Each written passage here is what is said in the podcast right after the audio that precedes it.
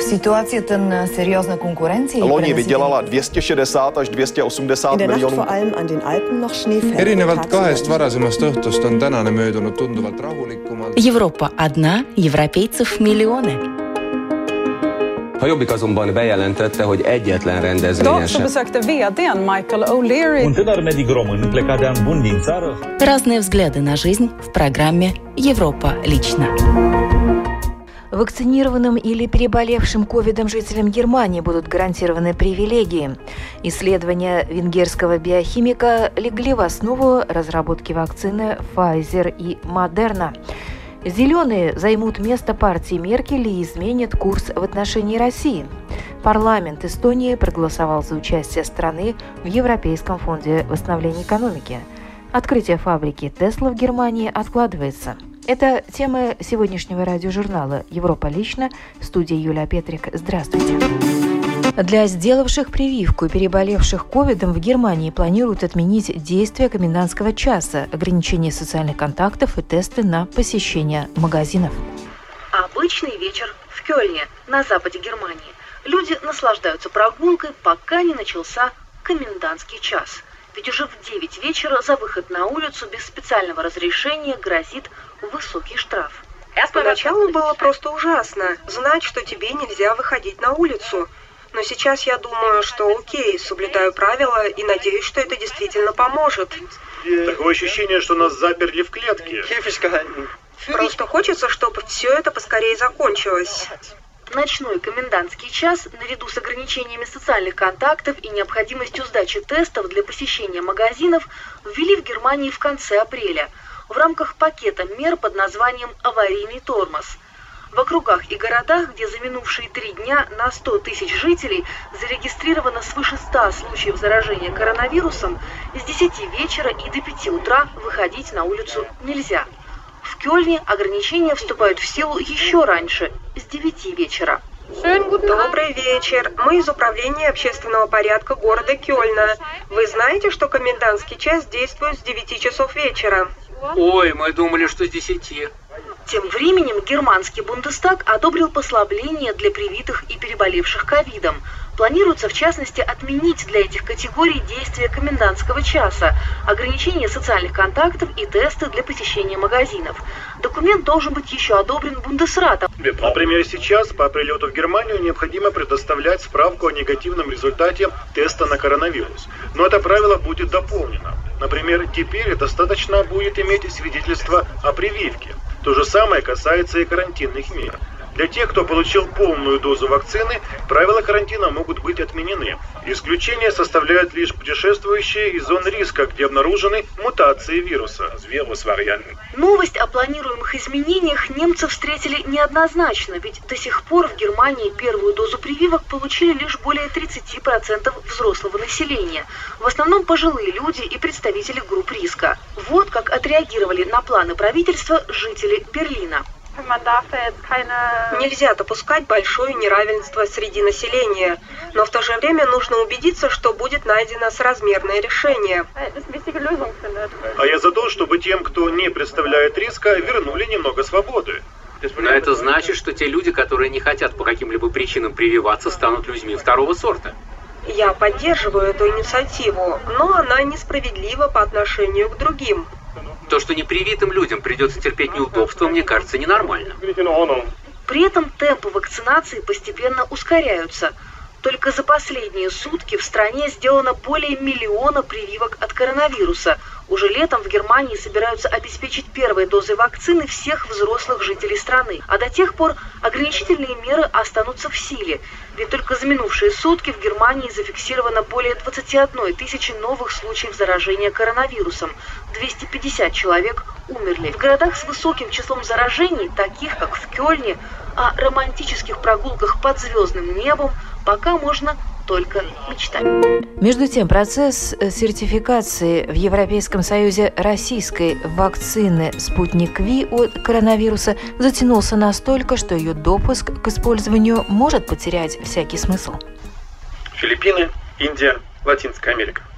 Спутник Ви пользуется таким спросом, что производители вакцины, похоже, не успевают удовлетворить все заявки. Но в Германии все гораздо сложнее. Еще месяц назад премьер-министры Баварии и Саксонии вовсю рассуждали о прямых поставках из России. Теперь же, по сообщениям немецкой прессы, допуск вакцины на рынок ЕС откладывается. Газета Бильд пишет, договор о поставках спутника вообще-то мертв. Как стало известно Бильд из кругов оперативного штаба с участием Министерств здравоохранения, экономики и финансов, российская сторона не сможет поставить вакцину ни в июне, ни в июле.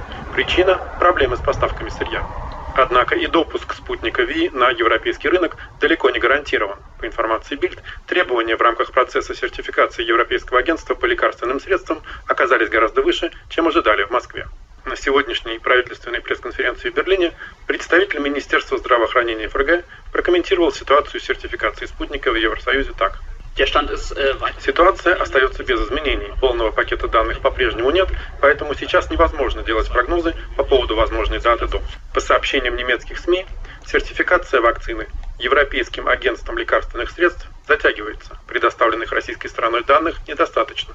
Первоначально решение о сертификации спутника ожидалось в начале мая. Теперь не факт, что это произойдет до конца месяца. Проблема в том, что фирма Airfarm, ответственная за сертификацию, не предоставляет нужные сведения. А в случае с векторными вакцинами, как AstraZeneca, так и Johnson Johnson, нужна очень тщательная проверка. Я не могу представить себе, что по применении Johnson Johnson и AstraZeneca якобы возникают тромбозы как побочные явления, а при применении спутника, который работает по тому же принципу, якобы нет. Это одно из возможных свидетельств того, что в России и других странах, где идет вакцинация спутником, его недостаточно проверили. В Комитете Бундестага по вопросам здравоохранения говорят, что предоставленные производителями спутника данные недостаточны для решения о допуске. С нашей стороны мы бы с удовольствием сертифицировали его. Мы уверены, что спутник – это хорошая вакцина, но мы ждем соответствующие документы. И если они не будут быстро предоставлены, чтобы поставки и использование вакцины начались в июле, то эта вакцина не будет представлять для нас особого интереса. А еще в начале года вокруг вакцины из России царил настоящий хайп. Речь даже шла о запуске производства в Восточной Германии. Теперь же встает вопрос, понадобится ли она Германии вообще, с учетом стремительного роста поставок от других производителей. Эксперты допускают вариант, при котором это действительно может произойти. Вакцины Pfizer, BioNTech и Moderna созданы на основе матричной РНК. У истоков этой технологии стоит венгерский биохимик Каталин Карико. В середине 80-х она эмигрировала в США и долгое время пыталась убедить коллег, что матричную РНК можно использовать для лечения людей. Мне трудно представить, что весь этот результат был связан лишь с моей работой, с тем, что я сделала, или то, что мой вклад был настолько важен. То есть я, конечно, сыграла определенную роль в самом начале.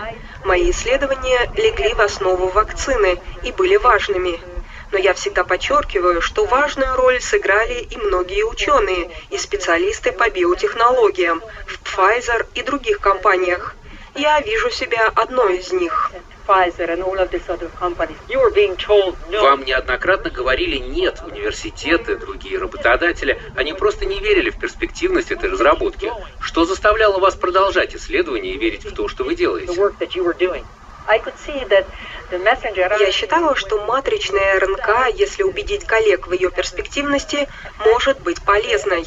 Потом нам удалось продвинуться и получить результаты исследований на животных. Наконец мы начали вводить мРНК животным и отслеживать биологические реакции.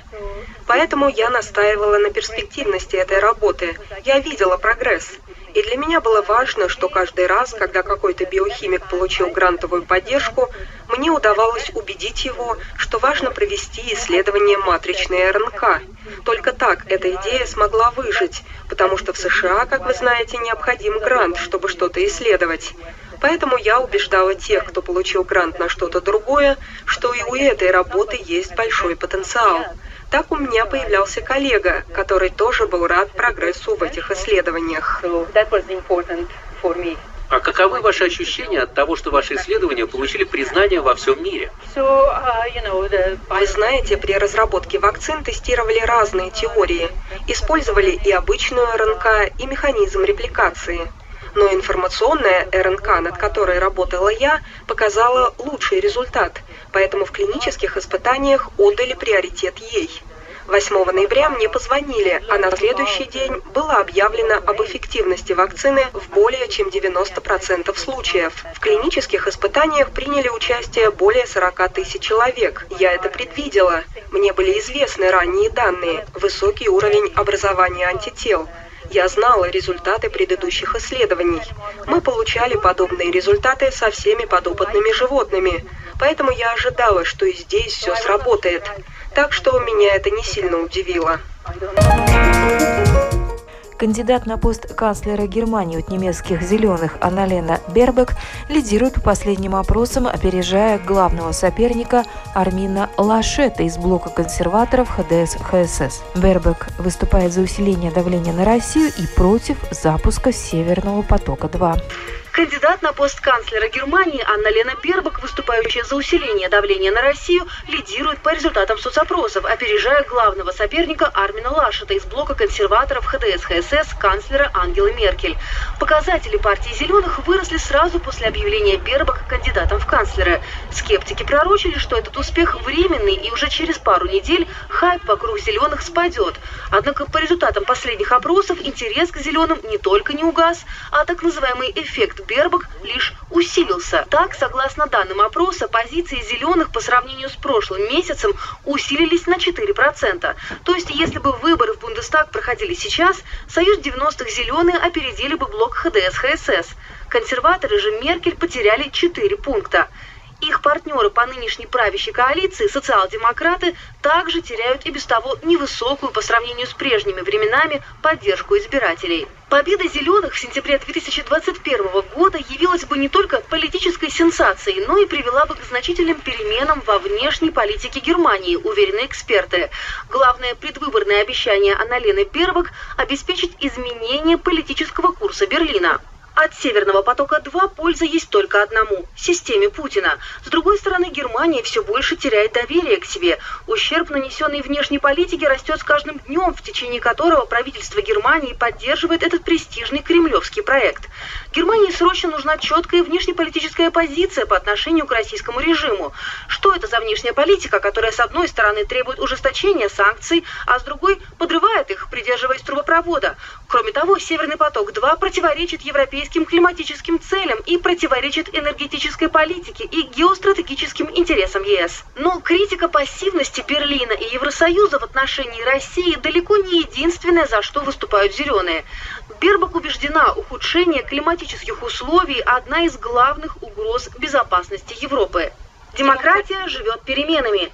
Я убеждена, что нашей стране нужен новый старт, чтобы пережить это новое непростое десятилетие. Изменение климата – это задача нашего времени, задача моего поколения. И, соответственно, я хочу, чтобы политика нового федерального правительства сделала защиту климата эталоном для всех секторов для достижения климатических целей Парижского соглашения. По мнению экспертов, климат, а именно погодные условия в Германии этим летом, могут также повлиять на исход выборов в германский парламент. Ведь согласно исследованиям Deutsche Bank, ранее в пользу зеленых срабатывали такие факторы, как жаркое лето 2018 и 2019 годов, движение «Пятницы ради будущего», основанное Гретой Тунберг, и разочарование действиями политиков в борьбе с пандемией коронавируса. Но до сентября настроения избирателей могут еще кардинальным образом измениться. На это указывают и основные соперники зеленых – христианские демократы. Это было ранней весной 2017 года, когда Мартин Шульц, кандидат на пост канцлера от социал-демократов, согласно опросам, намного опережал Ангелу Меркель на выборах 2017 года. И тогда никто не верил, что ХДС, ХСС снова сможет победить. Но если посмотреть на результаты, то мы видим, что по итогам выборов социал-демократы с Мартином Шульцем вышли после последних выборов с очень большими потерями. Дело в том, что импульсивный взгляд на популярность политиков не является каким-то критерием, на основании которого мы можем делать достоверный прогноз о результатах выборов. Между тем, Бербак уже неоднократно становилась целью атак в соцсетях. Окончательно ее кандидатура будет утверждена партией в июне. Парламент Эстонии проголосовал за участие страны в Европейском фонде восстановления экономики после коронакризиса. Оппозиционная консервативная народная партия пыталась заблокировать это решение, но успеха не добилась. Чтобы избежать обсуждения внесенных фракцией ЭКРы 765 поправок, правительству пришлось увязать голосование по этому проекту с вотумом доверия. Иными словами, если бы парламент не поддержал участие Эстонии в Европейском фонде восстановления экономики, то правительству пришлось бы идти в отставку. Но вероятность такого сценария была практически нулевой. Защищавшая проект министр финансов Кейт Пентус Розиманус назвала поправки ЭКРы бессмысленными и наносящими ущерб стратегическим интересам страны и ее жителей.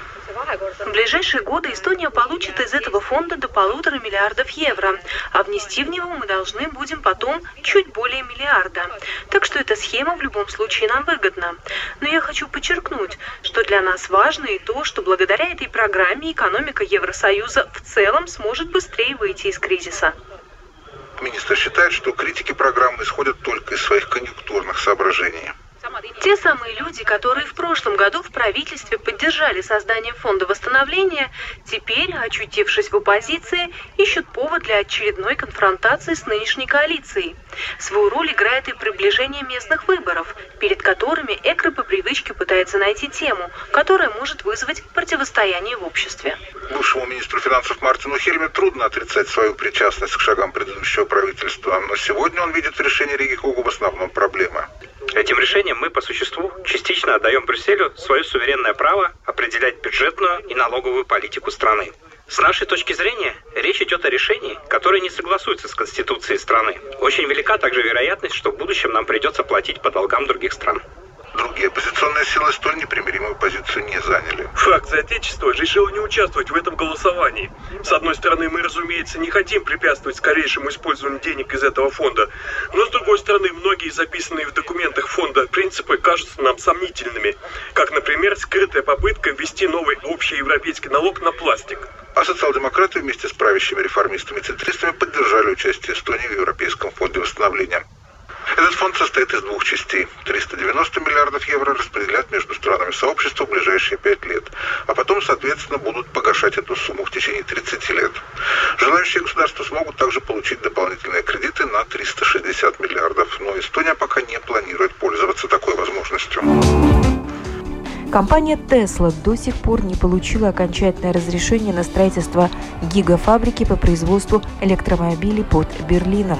Илон Маск жалуется на немецкую бюрократию, а немецкие экологи на Илона Маска.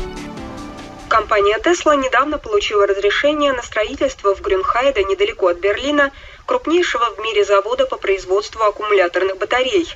По сообщениям СМИ, его площадь составит около 22 тысяч квадратных метров, что можно сравнить с площадью трех футбольных полей. Он станет частью гигафабрики по производству электромобилей.